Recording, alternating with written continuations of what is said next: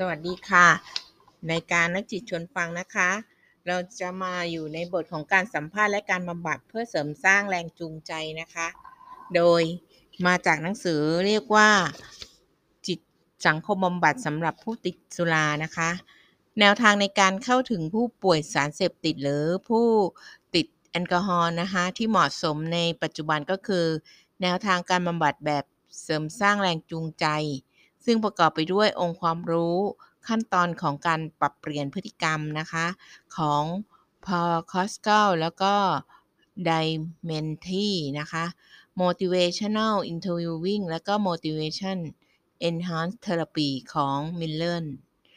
นะคะ ขั้นตอนของการปรับเปลี่ยนพฤติกรรมเนี่ย ทฤษฎีของการเปลี่ยนพฤติกรรมเนี่ย ของโปกัสกานะคะ ก็ได้ศึกษาพฤติกรรมการเสพติดบุหรี่พบว่าพฤติกรรมและแรงจูงใจของผู้ป่วย ส่วนใหญ่หมุนวนอยู่ในวัฏจักรของการเปลี่ยนแปลง กลับไปกลับมาหลายรอบก่อนเกิดบุหรี่ ก่อนเลิกบุหรี่นะคะ ในที่สุดจึงได้มีการแบ่งขั้นของแรงจูงใจออกเป็น 6 ขั้น มีรายละเอียดดังต่อไปนี้นะคะ 1. ขั้นไม่สนใจปัญหา เป็นขั้นที่ผู้ป่วยไม่คิดว่าตนเองติดสุรา จึงไม่เห็นความจำเป็นต้องเปลี่ยนแปลง มักเกิดในขั้นในช่วงเริ่มต้นของการดื่ม ผู้ป่วยรับรู้ถึงผลดีของจากการดื่มนะคะ ดังนั้นท่าทีที่เหมาะสมในการจูงใจผู้ป่วยก็คือ การให้ข้อมูลและการสะท้อนข้อมูลกลับนะคะ เพื่อให้ผลให้เห็นผลเสียจากการดื่ม ต่อไปเป็นขั้นลังเลใจนะคะ เป็นขั้นที่ผู้ป่วยประสบกับผลเสียของการดื่มบ้าง แต่ผู้ป่วยก็ยังเห็นว่าการดื่มสุรายังมีประโยชน์มากกว่า โทษและรู้สึกว่าตนเองยังควบคุมการดื่มได้ ท่าทีที่เหมาะสมในการดื่มการในการจูงใจให้ผู้ป่วยก็คือ การให้ผู้ป่วยได้พิจารณาข้อดีข้อเสียของการดื่มและมีข้อดีอะไรบ้าง และการหยุดดื่มมีข้อเสียอะไรบ้าง แล้วก็มีข้อดีอะไรบ้างด้วย เพื่อให้ผู้ป่วยสามารถตัดสินใจในการปรับเปลี่ยนพฤติกรรมได้ ขั้นที่ขั้นตอนที่ 3 นะคะ ก็คือตัดสินใจหยุดดื่มอย่างจริงจัง หรือขั้นเตรียมการเปลี่ยนแปลง เป็นขั้นที่ผู้ป่วยมักเผชิญกับ โทษภัยของสุราที่รุนแรง และตัดสินใจหยุดดื่ม ท่าทีที่เหมาะสมในการจูงใจผู้ป่วยก็คือ การพูดคุยถึงวิธีการแก้ไขปัญหา เปิดโอกาสให้เลือกหนทางโดยอิสระนะคะ และส่งเสริมกันความรับผิดชอบในตนเอง และส่งเสริมศักยภาพของตนเอง เพื่อช่วยให้ผู้ป่วยลงมือเปลี่ยนแปลงตนเอง ขั้นตอนที่ 4 ก็คือ ขั้นลงมือปฏิบัตินะคะ เรียกว่า action เป็นขั้นที่ผู้ป่วยกำลังลงมือหยุดดื่ม อยู่ใน 6 ในช่วง 6 เดือน และพฤติกรรมหยุดดื่มก็ยังไม่มั่นคงท่าทีที่เหมาะสมในการจูงใจให้ผู้ป่วยก็คือ การส่งเสริมความร่วมมือ ร่วมใจและความต่อเนื่องในการบำบัดรักษา เพื่อช่วยให้ผู้ป่วยได้ประโยชน์ จากวิธีการที่ผู้ป่วยเลือก ขั้นการกระทำต่อเนื่องนะคะ เป็นขั้นที่ผู้ป่วยหยุดดื่ม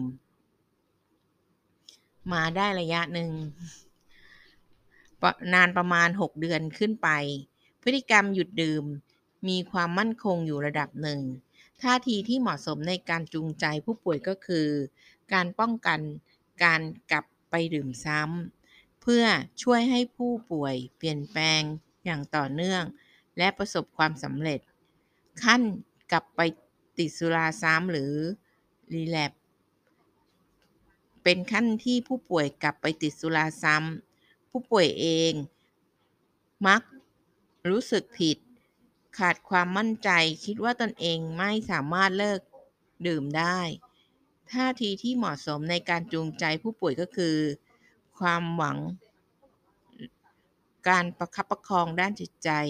และการสนับสนุนศักยภาพในตนเอง ว่ายังสามารถเปลี่ยนแปลงได้ เพื่อช่วยให้ผู้ป่วยตัดสินใจกลับเข้าสู่การเปลี่ยนแปลงตนเองอีกครั้งหนึ่งนะคะ การสัมภาษณ์เพื่อเสริมสร้างแรงจูงใจมิลเลอร์กับโรลนิคก็ได้พัฒนาเทคนิคการสัมภาษณ์ เพื่อเสริมสร้างแรงจูงใจนะคะ ตั้งแต่ 1991 เป็นโดยอาศัยจากทฤษฎี stage of change นะคะ MI เนี่ยเป็นแนวทางในการให้การปรึกษาโดยยึดผู้ป่วยเป็นหลัก เป็นการสนทนาเพื่อมุ่งหวังให้ผู้ป่วยเกิดแรงจูงใจในการปรับเปลี่ยนพฤติกรรม แล้วก็มีกระบวนการเรียนรู้ที่เกิดขึ้น ในผู้ป่วยเป็นไปตามทฤษฎีการรับรู้ตน ผู้ป่วยเข้าใจตนเองมากขึ้น จากการได้พูดคุยกับตนเอง โดยผู้บำบัดกระตุ้นให้ผู้ป่วยกล่าวข้อความ จูงใจตนเอง ซึ่งเป็นข้อความที่ดีในการปรับเปลี่ยนตนเอง เพื่อผู้ป่วยกล่าวข้อความที่ดีกับตนเองนี้ ผู้ป่วยก็ยิ่งคิดสิ่งที่ดีงามต่อการเปลี่ยนแปลงยิ่งเพิ่มมากขึ้นนะคะ เทคนิคมีทั้งหมด 4 เทคนิคด้วยกันก็คือการตั้งคำถามปลายเปิด การชื่นชม ยืนยันรองรับนะคะ แล้วก็การฟังอย่างตั้งใจและสะท้อนความ แล้วก็สรุป ความเพื่อให้ผู้ป่วยคิดและกล่าวข้อความที่จูงใจตนเองออกมามากขึ้น ตลอดจนสนทนาทำให้แรงจูงใจในการเปลี่ยนแปลงเพิ่มมากยิ่งขึ้นนะคะ อันนี้ก็เป็นเรื่องของการสนทนาสร้างแรงจูงใจค่ะสำหรับวันนี้ episode 2ขอบคุณมากค่ะ